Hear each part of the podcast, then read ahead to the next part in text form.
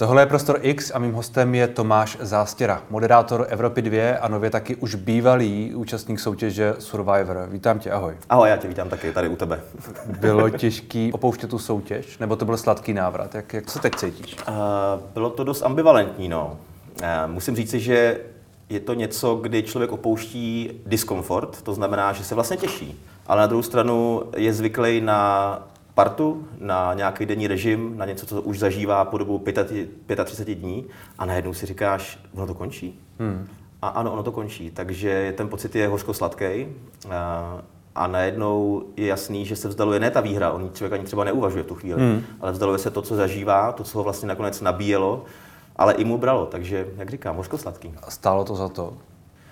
Eh, v součtu, eh, v součtu followerů na Instagramu, který mi moje kolegyně Zorka... 110 tisíc nebo kolik? 113 tisíc. 113, okay, tak sorry. Eh, to, byl bych rád, aby to bylo přesně, když jsme tak v takhle vážném pořadu.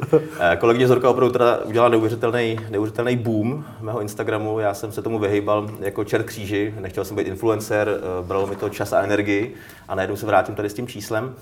Eh, takže z toho... se jako celebrita tak trochu, nebo jako influencer, ale opravdu. Já jsem tam viděl nějakou spolupráci, nebo spolupráci. Leoš Mareš upozorňoval na to, jak, jak ti to jako jde, ten Instagram, čili to už je eh, spolupráce a tohle všechno. No, eh, Vypadá to tak skoro, ale pochopitelně musím velmi bedlivě rozvažovat, jaké spolupráce si na sebe ušiju hmm. a jaký vlastně firmy nebo společnosti jsou pro mě blízký, aby hmm. to bylo autentický, protože hmm. já právě bych nerad rozmělnil Jasně tento úspěch, který se stal z nějakého důvodu, ani ještě jsem pár dní zpátky, ani nevím vlastně proč, člověk běhá po prolizačkách a najednou se vrátí takhle. Mm. Uh, nicméně chci, aby to bylo uvěřitelné, aby to nebylo jen tak pro mm. zisk a pro peníze, uh, byť jsou samozřejmě příjemný, ale chci to uchopit asi nějak tak, aby to bylo příjemné mě i lidem, kteří na to budou koukat. A ty si říkal, že se vlastně Instagramu se vyhýbal, takže si ho jakoby nechtěl, ale teď ho prostě máš. Já jsem ho využíval jako médium, ze kterého jsem čerpal třeba informace pro vstupy do rádia, hmm. Eh, zajímavý zajímavé fakty a tak dále. Takže jsem nikoho nesledoval. Já jsem se rozhodl nikoho nesledovat, protože jsem zjistil, že když člověk projíždí, když se nudí, což ta chvíle vždycky přijde na, na každého z nás, tak projíždíš ten feed, že ten obsah a vidíš tam všechny lidi, jak jsou spokojení, šťastní, na dovolených, jak furt něco dělají. A zjistil jsem, že mi to bere, že vlastně je. člověk tam dává to jedno procento ze svého super života hmm. a když těch procent se sečte 100, protože tam máš třeba 100, 100 lidí, který sleduješ, tak hmm. najednou to vypadá, že všichni jsou spokojení a happy a ty zrovna sedíš na gauči a nudíš se u Netflixu. Jo. Hmm. Ale ono tak samozřejmě není, tak ten život je úplně jiný. A tak jsem se rozhodl všechny zrušit, všechny sledování, včetně kamarádů, přátel a mám tam jenom nějaký fakta ze světa. A teď se stalo tohle. Hmm. A ten Instagram vedla tvoje kolegyně Zorka Hejdová. Uh, to bude pokračovat, nebo proč zrovna ona? Mě vlastně to docela jako zajímá, jestli to byla nějaká jako domluvená spolupráce, že ona má taky hodně sledujících, takže ona to jakoby vyžene a fakt... Ne, ne, eh, bylo to docela bezelstní upřímně. Eh, bylo to tak, že když jsem odjížděl, tak nám bylo nabídnuto, že se o náš Instagram může starat jedna osoba, hmm. která se musí nahlásit na novu a ta se o to bude starat, bude dostávat příspěvky a tak dále, který bude zveřejňovat. Mě pochopitelně nenapadl nikdo jiný, než moje denní kolegyně z rádia, Zorka, která nejenom, že se v tom vyzná a umí to dělat, ale zároveň mě zná, tím pádem hmm. mi dokázala tím humorem, který je nám vlastní, to nějakým způsobem pozvednout. A zároveň ona tam psala takové to, jako, že uh, idol ženských srdcí v uvozovkách, takové, jak to je hodně parafrázují, čili ty tam stavila do téhleté, bylo ti to příjemné? Uh, ironie a sarkazmus od kolegyně Není nikdy příjemný, ne? Ale tak samozřejmě já jsem eh, to přijal, když jsem se na to díval poprvé, tak jsem byl úplně v šoku a bylo to hrozně vtipný. Já mám tady ten styl humoru rád a rozhodně bych nechtěl, a já jsem věděl, že tak nebude, protože jsem hmm. dával právě vzorce, aby mě, nedej bože, stavat do nějakého světla, nějakého hrdiny, když, jak hmm. říkám, samozřejmě je to náročná soutěž, ale pořád je to soutěž, pořád je to reality show a pořád je to prostě běhání přes prolizačky. Je to náročná soutěž. Ty jsi zmínil ten diskomfort a vlastně to je jedna z těch věcí, o které se tu hodně mluvilo v souvislosti s tou soutěží, jako jak náročné to doopravdy hmm. je. Já jsem se setkal s tím, že se lidi ptají, uh, jestli tam opravdu není jídlo, které hmm. nám dávají bokem. Dokonce na Instagramu byly nějaký komenty, že spíme na hotelu přes noc hmm. a tak dále. Ano, ano, to jsem taky uh, slyšel. A je to teda vtipný to slyšet zpětně, když člověk přijede o 8 kg zhruba lehčí hmm. a se zraněným kolenem, kotníkem a ulomeným zubem z kokosu. tak uh, když, jestli to trochu šišlám, tak se omlouvám. Každopádně je to opravdu diskomfort. Eh, opravdu to je tak náročný, protože ty denní příděly jídla, který nám ta produkce dává, tak jsou malý. Eh, je tam příděl rýže a nějakých kokosů, protože se ukázalo, že ty palmy nestíhají dozrávat tak rychle, nebo ty kokosy na palmách tak rychle, jak my je jíme. Takže uh, měli jsme příděl rozpočítaný, jak jsme to počítali, na dvě polévkové lžíce vařené rýže denně, plus zhruba čtvrtka až půlka kokosu. Hmm. To je tak asi všechno. Pokud člověk nevyhraje odměnu v soutěži nebo v tom souboji, tak prostě jí tohle pořád. A ty jsi zhubil 8 kg. 7 až 8, no. 7 až 8 kg. A spalo se tam, vy jste tam měl nějakou plošinu na spaní, nebo tak něco, ne? No to bylo taky hodně diskutovaný, tak to hmm. prostě bylo, ale když člověk zjistil, že pod tou, pod tou platformou dřevěnou se skýtá asi tak tisíc škorpionů, který tam takhle běhají. Tisíc škorpionů. Jako když si člověk vezme boty třeba a v nich hmm. je škorpion, nebo šáhne ten šátek, který si dává na ruku a neustále se třepává škorpiona, hmm. Eh, tak asi to nějaký důvod má, hmm. protože v tom místě je jich asi hojná, hoj, hojný počet. A upřímně spát na tom dřevěném tvrdém podkladu hmm. je možná horší než na písku, který se vytvoruje podle těla. A první týden jsme se všichni otáčeli zhruba po deseti minutách, takže si člověk otlačí jeden bok, hmm. lehne si na druhý. Ten se otlačí, lehne si na záda, pak se lehne na břicho a takhle, se, takhle rotuje jako kuře na grilu celou noc v podstatě a budí hmm. se fakt eh, co 10 minut. No. Eh, ten přístřešek jsme stavili sami uh, asi čtyři dny, protože my jsme ještě nevyhráli nástroje, takže holima rukama, liány, klasika, vázání a tak a prostě listy, palmové listy, které tě jediný drží od deště. Takže hmm. první noc, když tam ještě nebyli, tak okamžitě jsme zmokli na kost. Hmm. Člověk tam sedí prostě schoulený a říká si, tak kdy už to přestane tohleto. No. Hmm. Takže komfort eh, na spaní minimální, jídelní žádnej a do toho má člověk přidávat nějaký sportovní výkony, takže v tom to začíná být pak dramatický. A jak teda ty vnímáš zpětně, nebo zpětně, jak teď vnímáš, možná se to teď až dozvídáš, to, co se, co se tam o tom vlastně říkalo? Co se tady o tom říkalo? Mluvám se. No, já jsem toho názoru, že člověk nemá dávat žádný protinázory a nebo někomu upozorňovat, nebo někoho upozorňovat na to, že to tak nebylo, protože ty hmm. lidi uh, buď tomu nevěří a to prostě tomu nevěří a nikoho nepřesvědčí, a nebo prostě musí přijít na to, že to asi bylo opravdu dramatický podle toho, co ty lidi říkají, jak se chovají po návratu. Hmm. Jo. Eh, takže nikoho Nebo to všichni musí říkat. Všichni máte podepsané dokumenty a musí to tak být. Podepsané dokumenty máme pochopitelně, ale rozhodně jsem nezubnul 8 kg tím, že jsem trávil čas posilovně a běhal na pásu. Jako. e, takže ten diskomfort skutečně tam je a hmm. člověku může mrzet, že vlastně mu nevěří lidi a že říkají, když spíte, spali na hotelu, ne, když dostávají už jídlo od produkce. A tebe to mrzí? Tak mě už je 42 let a mě už tady ty věci nechávají... to, to, tolik nemrzí. Mě už trochu nechávají chladným upřímně. Hmm. Uh, protože, jak říkám, někoho přesvědčovat, to je vždycky jenom horší. To je jako někoho přesvědčovat, proč nejíst maso hmm. a ty lidi udělají přesný opak. A jak ty jsi teda na to zvykal? Jak, jak těžká byla ta zajížděcí fáze, řekněme, od toho relativního komfortu, hmm. nebo prostě nevím, od tvého normálního života po to, že tam prostě někde sedíš pod liánou, nebo... Ono hrozně záleží na tom, jaký člověk eh, vede život předtím. Eh, takže třeba Gábor, který byl schopen přijímat nebo musel přijímat 7000 kalorií denně hmm. na to, aby udržel svoje svalstvo v pohybu a je to prostě fighter, musí mít hodně energie, je tak něco jiného než já, který jsem eh, jezdil do rádia a zpátky vozem, tam si sedneš za mikrofon, tři hodiny říkáš nějakou srandu a pak jdeš zpátky. Hmm. Eh, takže je to něco jiného. A já nejsem úplně zvyklý jíst pravidelně, ani v běžném životě, jim tak jako když mám hlad a ne úplně zase dosyta, že bych se přejídal. Takže pro mě ten skok do toho nejídla nebyl zase drastický. Hmm. Eh, pro spoustu lidí to znamenalo první, eh, první týden drama, Hmm. Třeba třetí, čtvrtý den tam byla velká stížnost od mnoha lidí, že mají křeče v břiše, protože ten žaludek se stahuje, nemá co trávit a prostě 90% lidí nebo 60% lidí říkalo, že nemůžou spát, protože mají křeče v břiše, že se něco děje. Ale to bylo tohle, no, ten hmm. tak jídla. Pro mě to až tak dramatický nebylo. Pro mě bylo horší si zvyknout na ty sportovní výkony. a jak se pak člověk motivuje, když, když nemá tu energii do těchto těch věcí? A když ví, že jde, že jde o tolik nebo relativně, jako ono samozřejmě nejde o život úplně, ale jako jde o nějaký komfort navíc. No, já to mám tak, že jsem poměrně soutěživý a hmm. když člověk začne hrát člověk nezlob se se mnou, tak se namotivuje už jenom na to.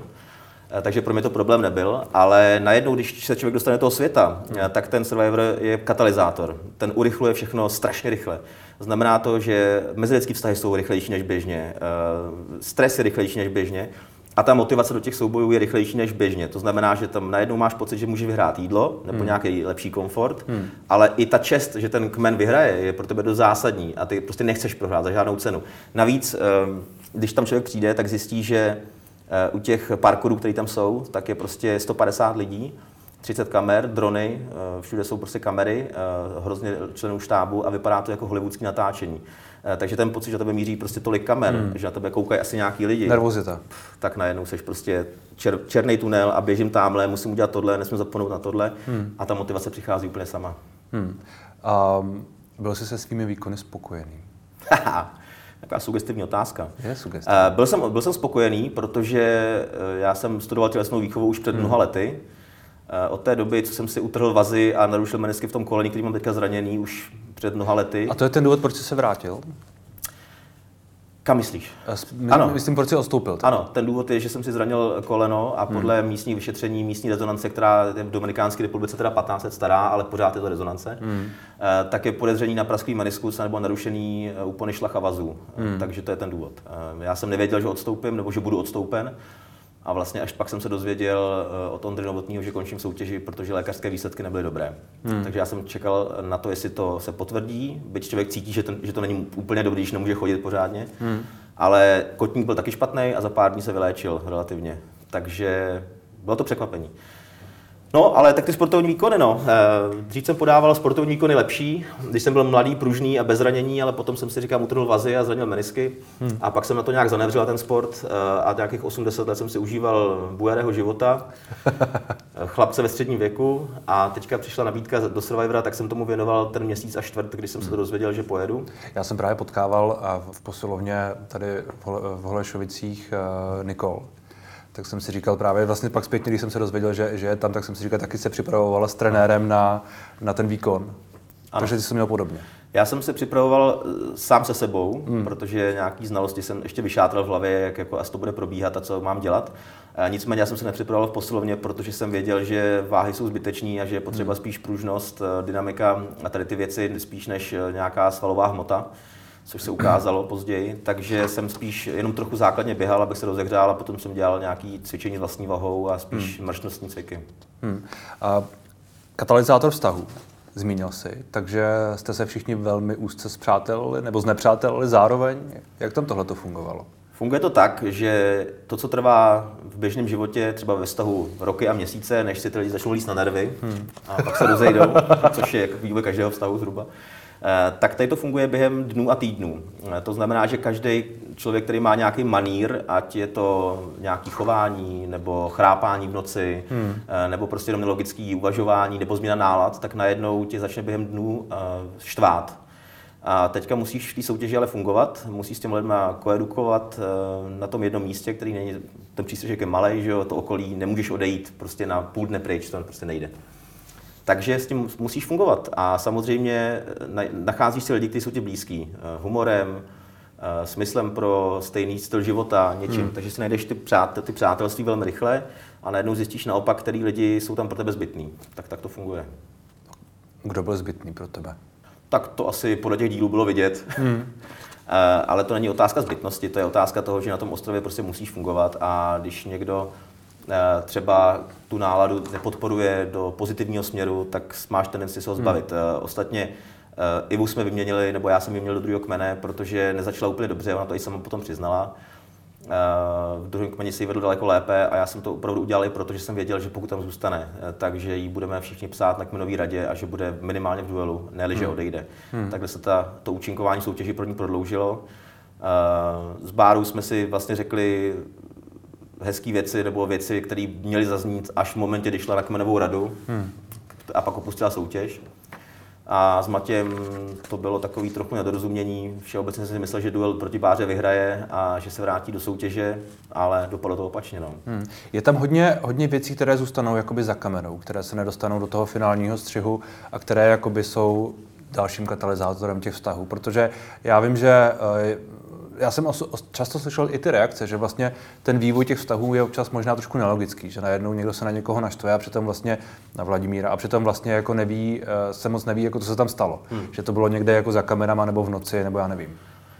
Upřímně, já jsem neviděl ani jeden díl. Já jsem se rozhodl se na sebe nedívat, nebo na tu show nedívat do té doby, dokud neodstoupím, nebo nebudu muset odejít a potom budu sledovat dál, co se bude vyvíjet, protože mě to zajímá, hmm. už jako diváka.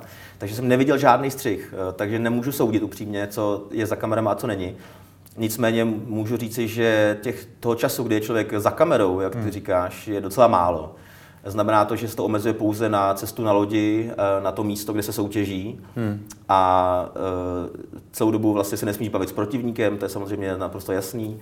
Eh, to znamená s protějším kmenem, nesmíš se bavit vlastně s nikým. Ty jsi tam jenom s tím svým kmenem, tam se s tebou nikdo nebaví. Tam hmm. ne, to není, že by člověk tam diskutoval s kameramanama a tak dále. Prostě ty tam jsou. Hmm. A když už tam nejsou kameramani, tak je tam prostě noční kameraman a když už tam není noční kameraman, tak jsou tam automatické kamery, které tě sledují a ty nevíš, co berou. Hmm. Takže ten čas, kdy máš pocit, že můžeš mluvit normálně s někým, tak nevíš vlastně, kdy je, protože nevíš, kdy tě kdo natáčí. A nevíš, jestli tě slyší. Kamery tam jsou pořád. Pořád. Mikrofony tam jsou pořád. Ano. To znamená, že to, co se pak dostane do toho finálního střihu, je věc jenom nějaký jakoby editace a není to tak, že by tam byly někde nějaký jakoby... Zřejmě, já nevím, já jsem u té editace nebyl. Hmm. A jak říkám, neviděl jsem to, takže samozřejmě záleží asi na tom, co se tam vloží a co je pro ten příběh důležitý, ale to už samozřejmě záleží na, na, na režii. Ty jsi zmínil toho uh, Gábora, který mimo jiné řekl tu, uh, ten příběh o tvým uh, Teď jsem zvědavý, co řekneš. Těším se. Uh, o tom, jak jsi byl vy, vylučovat exkrementy do, do moře, řekněme, nebo na, na toaletě v moři. Ano. To tam bylo běžné, nebo?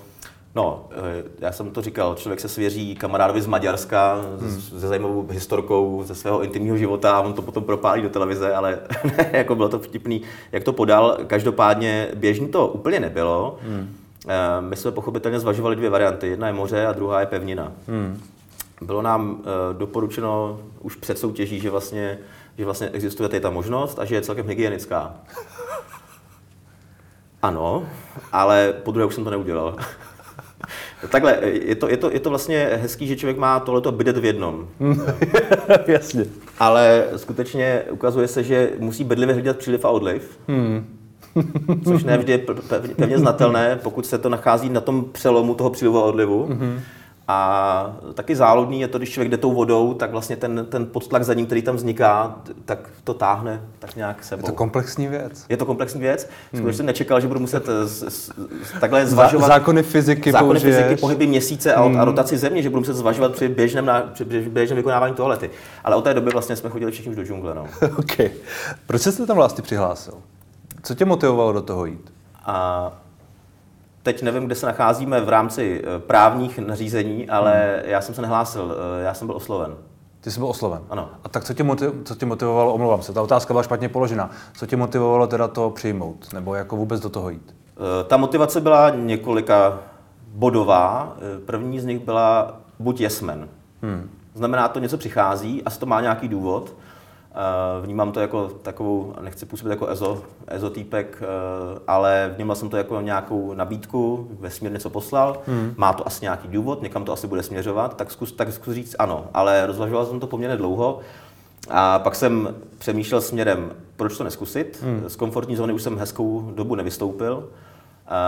Dřív mě sport dost bavil, e, myslím si, že by to mohlo být dobrý a zároveň tě láká zjistit, jak na tom jsi psychicky. Jestli jsi stabilní, protože člověk v tady tom prostředí, kde žijeme běžně, ty výkyvy, pokud nemá nějakou stresovou situaci, tak jsou takové vlnky. E, v tom Survivoru jsou to takovýhle hory nahoru a dolů, kdy prostě jeden den si připadáš totálně v hypeu, že si vyhrál, seš najedený, protože si vyhrál odměnu a druhý den prohraješ a jsi úplně dole a vypadá to, že chceš okamžitě skončit, protože to nejde. Jo. Takže jsem si říkal, jak to, na tom budu psychicky, jak daleko se dostanu, jak hmm. dokážu zvládat ostatní lidi a poznám třeba sám sebe od ještě o poznání lépe. A stalo se to? A, tak poznal jsem během pár dnů, že na tom nejsem zase tak špatně psychicky, že celkem držím. Hmm. A samozřejmě podle mých výpočtů jsem si už předtím udělal síťový diagram, že krize přijdou zhruba čtvrtý den, 14. den a 30. den a moc jsem se nemil. No. Eh, první krize byla těch pár dní po začátku, kdy člověk zjistí, že to jídlo není, hmm. že to je fakt náročný a že to bude ještě sakra těžký, protože tam jeden den trvá jako zhruba tady čtyři, tak plus minus časově si připadáš. Eh, po 14-15 dnech je druhá krize, kdy zjistíš, že je před tebou ještě tak strašně dlouhá doba, že těch 14 dní, co si prošel, není nic. Hmm. A po tom měsíci, po tom 30. dnu najednou člověk zjistí, OK, tak teď jsem v polovině. Cože v polovině? Hmm. Mě čeká ještě další polovina? No hrozný. Ano, a pak teda jsem musel odejít, takže pak to skončilo. Hmm, možná naštěstí. Hele, všechno se děje tak dlouho, jak člověk potřebuje. A Asi jsem víc nepotřeboval. A to, co jsi viděl okolo sebe, tak uh, lidé to zvládali, nebo jak se s tím vypořádávali? Uh, musím říci, že někteří lidé měli takový ty momenty, kdy třeba člověk řekl, hele, já jsem dneska totálně na dně psychicky, dneska mi to fakt jsem spruzený, uvidíme, jak se z toho dostanu. A byli tam lidi, kteří tě podporují. To jsou ty lidi, kteří jsou ti třeba blízko, nebo hmm. lidi, kteří uh, mají podobné smýšlení a ty ti řeknou, hele, bude to dobrý, vezmou si tě prostě, řeknou, hele, ty, co, teď je to prostě je to hra, zvládneme to, vyhrajeme, prostě budeme dobrý. A člověk se z toho tak jako oklepe. pak, jsou tam, pak jsou tam lidi, kteří třeba mají uh, to sociální zžívání jiný a ty třeba řeknou, fakt, jsi na tom špatně? Já jsem dneska úplně v pohodě. A to nechceš slyšet, protože to ty se sekne ještě níž samozřejmě. Hmm. A nevíš, jestli to hrajou, aby tě se sekli, nebo jestli to prostě míní bezelstně a řeknou, hele, já jsem v pohodě, co, to je blbý, že se máš blbě, no. Uh, no a pak jsou tam lidi, kteří to pochopitelně prožívají hůř. A to je třeba, jak říkám, sportovci typu Gábor na tom, bez toho jídla na tom byli špatně, protože ten příjem je pro ně mizivej. A vím, že trávili dost eh, času tím, že vůbec přemluvali sami sebe, hmm. že to zvládnou. Hmm. Myslím s tím jídlem určitě. A ty jsi vegan? Nebo... Já jsem byl vegan, teď jsem vegetarián. Teď jsi vegetarián. A proč? Co se stalo mezi tím? Uh, proč jsem vegan? No, no, no, no, to mě zajímá. Chyběly mi vajíčka a síry. Tomu rozumím. A bylo to pro tebe to, že jsi vegetarián, že jsi byl na tom ostrově, bylo to pro tebe možná jednodušší v něčem, nebo, nebo naopak? No, ze začátku určitě, protože člověk nemá potřebu jíst maso, hmm. Eh, což spoustě lidem chybělo. Byl tam neustálý diskuze o tom, jaký steak si dají, se vrátí, eh, jak opec prostě kuře, jakou kachnu s knedlíkem a tak dále, což člověku jako ještě nahání ty sliny hmm. a tu chuť, což je ještě horší a kontraproduktivní. Ale mě to vlastně nechybilo, takže rejži a kokosy mi nedělali žádný problém, bylo to asi výhoda ale posledně se ukázalo, že pochopitelně ty proteiny tam dost chybějí. Hmm. Že rejži obsahuje jenom pár procent, kokos taky a najednou člověku nejdřív mizí tuky a říkáš si, dobrý hele, takovýhle břicho a tady ty bez těch madel, lásky tady na boku jsem dlouho už nebyl, eh, takže příjemný, ale potom najednou, až ty tuky odejdou, tak začne mizet ty svaly a to hmm. už je trochu nepříjemný, že se člověk probudí a říká, kouká na nohy a říká, ty bláho, já vypadám normálně jako fakt blbě, já začíná vypadat jako kostlivec. Eh, takže pak už to láme i psychicky, že člověk si říká, já to maso a když něco ulovíme nebo ho dostaneme, tak ho prostě s ním, protože hmm. je to extrémní situace. A ty jsi to nakonec jedl, je to Jo, jo. A jak se s tím vyrovnal? Já jsem to říkal eh, asi tímto způsobem, že člověk, který bojuje aktivně proti pití lahve z PET, z PET lahve, protože plasty škodí oceánu a přírodě a protože voda je lepší z kohoutku, hmm. tak na pouštistou vodu z lahve taky dáš. Jo. Hmm. Rozumíš? Protože jako není jiná, není jiná volba. Hmm. A tady, když nemáš jídlo, a máš nějaký jídlo, tak si ho prostě dáš. Hmm. Takže já jsem už před tou soutěží říkal, že pokud přijde nějaká situace s masem, takže nejsem extrémní radikální vegetarián, který by kázal, nikdy nedá maso do pusy, eh, kdo, kdo, kdo vezme do pusy kousek masa, zabíjí planetu. To úplně ne, byť jako samozřejmě ty náznaky tam toho mám, eh, ale nejsem radikální vegetarián, který by někomu říkal, jsi zabiják. Hmm. Takže jsem si říkal, hele, když to přijde tak, eh, a budu na tom špatně, tak si to maso dám. A přišlo to a byl jsem na tom špatně a dal jsem si ho. Hmm. A proč jsi se vlastně rozhodl úplně předtím eh, to maso nejíst? No, já, jsem, já mám vyšší cholesterol dědičně, hmm. Tak uh, jsem viděl dokument The Game Changers, který viděl asi mnoho lidí, kde uh, byly nějaké výsledky, jak dlouho potom, co se člověk stane vegan, ten cholesterol klesá. A bylo to poměrně radikálně rychlý, třeba po 14 dnech, tak jsem si říkal, hele, zkusím být na půl roku vegan. Nechal jsem si udělat všechny testy, cholesterol, všechny vitamíny, minerály v těle, všechno, totální rozbor krve předtím. A potom jsem šel za půl roku na to na ještě jedny testy, kompletní zase stejný a vyšlo mi, že mám cholesterol zdravého člověka. Hmm. Všechny vitamíny, všechno bylo v pořádku, takže jsem si říkal, hele, on to opravdu funguje. Já opravdu, když nebudu jíst uh, žádný živočišní produkty, tak budu mít cholesterol jako zdravý člověk. No ale pak mi začaly chybět ty vajíčka a síry, no. tak jsem to trochu rozvolnil. Hmm. A to je, uh, není to problém pro to, co, čeho chceš dosáhnout? Nevím, od té, od té doby jsem na testech radši nebyl. tak až příště na pozvání, na pozvání neodpovím, tak to byl problém. OK. Um, já si pamatuju, že vy jste začínali, nebo to nebyly úplně začátky, když jste dělali Nekecej s, hmm. s kolegou Tomášem. To byly v podstatě úplně začátky. Byly to úplně začátky. Jak uh, to vzpomínáš na tu dobu? Začátky úplně byly takový, že, že jsme byli u základu Stream.cz. Jasně. A tam jsme dělali potom takový reportáže, uh, měly být jiný, mladiství, hmm. svěží. Eh, byl nás asi pětičlený tým a když jsme oslavovali první počty zlídnutí, tak to byly třeba desítky. No. Ten, kdo měl prvních 50 zlídnutí, tak to byl král. Pak první 100 zlídnutí, tak to, bylo, to byla oslava skutečně. Jo. A když to přehoupilo na tisíc, tak to už bylo jako wow, my opravdu jako děláme, děláme pořady, na které se lidi dívají. Hmm. A pak přišlo Nekecej, který uh, nás svedl dohromady s Tomášem, a tam začaly být ty počty zhrnutí dramaticky jiný a u některých dílů jsme dosahovali jako přes 200 tisíc třeba. Hmm. Takže v té době, kdy YouTube a všechny ostatní platformy nebyly rozšířený, tak je to v dnešní době, kdyby to mělo třeba 2 miliony v úvozovkách. Takže jsme byli hvězdy. Hmm. Pro, pro mladé. Pro, hvězdy pro mladé. A proč jste se rozešli? Nebo rozešli jste se? Jak to vlastně skončilo, tahle spolupráce? Um, Tomáš odjel na dovolenou v době, kdy jsme působili spolu na Nově ještě ve Snění s Novou a na té dovolené se mu to zalíbilo a motivace vrátit zpátky v té době nebyla zase tak silná, hmm. protože už jsme si tak nějak všechno zkusili a zažili, uh, pracovali jsme spolu dlouho, to je jako princip kapel rokových, oni se vždycky jednoho dne rozpadnou, hmm. pak se buď to vrátí nebo ne. Ale uh, prostě jasně už jsme zažili všechno možný, už je to stereotyp. Moderuješ něco, akce, tamhle to v rádiu. Hmm. A Tomáš tam měl potřebu zůstat, eh, tak tam zůstal a tím se dvojice rozpadla. Ty jsi, jsi extrovertní člověk? Bez zesporu ano. Bez zesporu ano, byť pochopitelně, eh, jako každý správný extravert, mám rád svůj vlastní klid a naučil jsem se i v poslední době žít sám, takže hmm. Eh, dlouho jsem to neuměl a právě jak jsem byl zvyklý být eh, s kámošem a se známejma pořád, tak najednou mi to bylo trochu divný, ale musel jsem si říkat, hele, je ti 42 tome, hmm. možná už by se mohl naučit žít sám se sebou, takže za poslední dva roky mám pěkné výsledky. Co to znamená naučit se žít sám? Naučit se žít jako jenom, jenom jako trávit čas sám se sebou? Jo. Znamená to, Bylo to těžký. nevyhledávat právě zbytečně hmm. společnost za každou cenu, neobvolávat všechny kamarády, jestli nemají třeba večer čas, eh, jestli někam nejdou nebo něco podobného, ne, pojď na PlayStation, bla, bla, bla, bla. Hmm. A prostě si říct, hele, tak teď je čas uh, sám pro sebe. To znamená, koukneš se na nějaký dokument, přečteš si knížku, anebo hmm. prostě pasivně nějaký film a vlastně člověk zjistí, že chvilku to je takový divný, tak teď jsem mohl být někde s kámošema, ale pak si říkáš, hele, to je vlastně dobrý. Hmm. Jako, nikdo nepotřebuju. Já jsem, já jsem právě úplně opak, takže vlastně to, to poslouchám a úplně jako vlastně žasnu, jak to má někdo úplně, úplně, úplně otočeně. To je docela, docela zajímavá věc. Jsi sám rád doma a... Tak jako ne, že bych byl sám rád doma, ale eh, ten přístup k těm věcem je vlastně úplně opačný. Jasně, jasně. Jako, že vlastně jdeš někam, řekneš si, jo, fajn, to je, jako, že jsem někde, ale jako vlastně ten, ten, ta přirozenost je jakoby jinde je dobré všechno vyvážit, se ukazuje. Je dobré všechno vyvážit.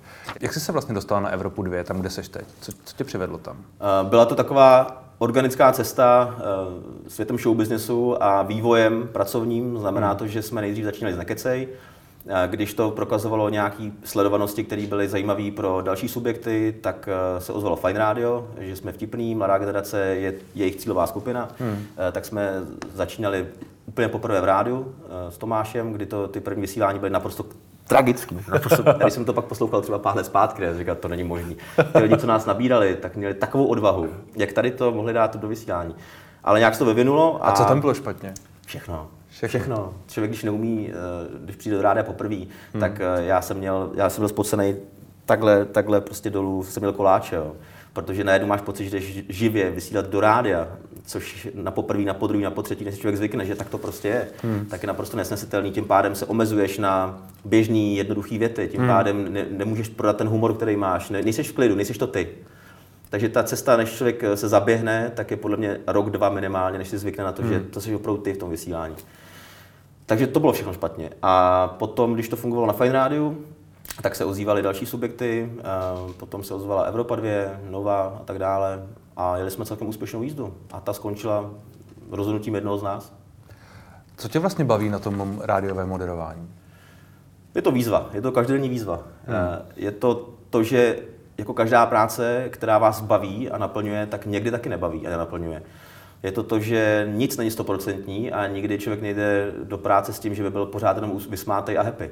Eh, takže jasně, ale pokud pořád si člověk spočítá v hlavě, že ty procenta, kdy je spokojený a těší se tam, jsou v 95%, tak si říkáš, wow, tak takovou práci vlastně nemá každý z nás, hmm. že se těší do práce. To mě baví, že prostě aktuálně s kolegyněma z Zorkou a s Ludskou je to super a bavíme se tím vysíláním a baví nás, že to baví lidi, takže super.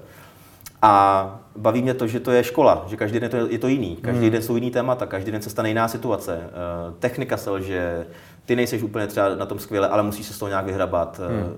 Je to prostě, je to zajímavé, je to, je to jízda, je to hmm. dobrý. A má to pro tebe nějaká jako specifika toho, toho že to je prostě rádio? že to je, je to trochu jiné než třeba ta snídaně s novou, že? Je to, je... to jo, no vlastně jsem mohl prodat, je to, jak jsem krásný, tady, tady, tady to můžu obsat. A vždycky si trochu přidávám, když to okay. popisuju. Nebo to popisují uh, kolegyně. Jo, to už, to, to už je ta lepší to už je horší, no. ne? Nebo lepší. ne, je to, je to, je to jiný. V té televizi něco vyjádříš prostě pouze gestem, mrknutím, hmm. něco. Ten for nemusíš do konce. Stačí ho nechat plynout a stačí se zatvářit a ono to, nebo se zasmát, ono to má nějaký efekt samo o sobě. Hmm. Tady v tom musíš uvažovat uh, úplně jinak, tak aby ty lidi aby posluchači měli pocit, že to pochopili a někdy si člověk říká, řekl jsem to vůbec správně, hmm. vyznělo to a někdy hmm. to prostě skazíš i po 15 letý praxi v rádiu prostě, no. Hmm. Je to co, tak. Co plánuješ dál? Další Survivor? Nebo jenom pokračování na Evropě 2, nebo... Uh, další Survivor, jak jsem říkal, po, upoš- po opuštění, po druhé raději ne, protože skutečně ale to je jako s porodem, jak říkají ženy, já to nezažil, ale říkají, že po druhé raději ne. Hmm. A on to člověk zapomene, zůstává jenom to hezký a hmm. po druhé se to stává, někdy po třetí a kdo ví kolikrát. Já v tuto chvíli mám samozřejmě rozhodnutí po druhé ne, hmm. protože to bylo fakt těžký a stalo mi to zatím i nějaký zdravotní komplikace. Uh, nevím, proč bych se to aktuálně vracel, ale čerti vědí, co bude za rok, za dva. Hmm. Nicméně aktuálně Evropa 2 jede od pondělka teďka, nebo já nevím, kdy to vlastně vysíláte. V pondělí. Jo, takže Evropa 2 jede, vracím hmm. se zpátky do vysílání. Dříve, než jsem očekával, protože se to propálo, že jsem zpátky v Čechách. A to jsem strašně rád. Jak dlouho jsi vlastně zpátky? To, já nevím, to můžeš říct. No je to v řádech dnů. V řádech dnů. dnů no. Je to v řádech dnů, ale já jsem právě mm, se vrátil dřív eh, z Dominikánské republiky kvůli tomu koleni, abych hmm. mohl jít na vyšetření tady v Čechách, protože Jasně. zdravotnictví máme přece jenom poznání výš. Hmm. A bylo potřeba nějaké vyšetření tady, tak abych se mohl uh, té péči dostat blíž, tak mě hmm. poslali domů daleko dřív, protože jinak pochopitelně eh, seš ještě v takové karanténě, aby se člověk dostal zpátky do toho běžného světa, začal trochu normálně jíst, spát a tak dále a vlastně, aby ty novináři přesně nevyšťourali, eh, že jsi tady zpátky a tím spoilerovali lidi, což byl jeden z těch aspektů, který... Co se trochu stalo. Se stalo a eh, bylo mi líto i Zorky, která to právě sdílela a řekla, protože eh, lidi pak psali, že to propálila hmm. a je Leo, že to propálila a tak dále, jim, že to nebylo tak, že oni by to chtěli říct jako senzaci. To bylo tak, že bulvární novináři to vypátrali hmm. a bylo potřeba to říct dříve než oni, aby, aby to tak bylo. Prostě, no. Damage control. Tak, kontrol, kontrolovaný pád to byl. Tak ať se ti daří, díky za rozhovor. Já moc děkuji za pozvání a ať se daří tobě. Ahoj.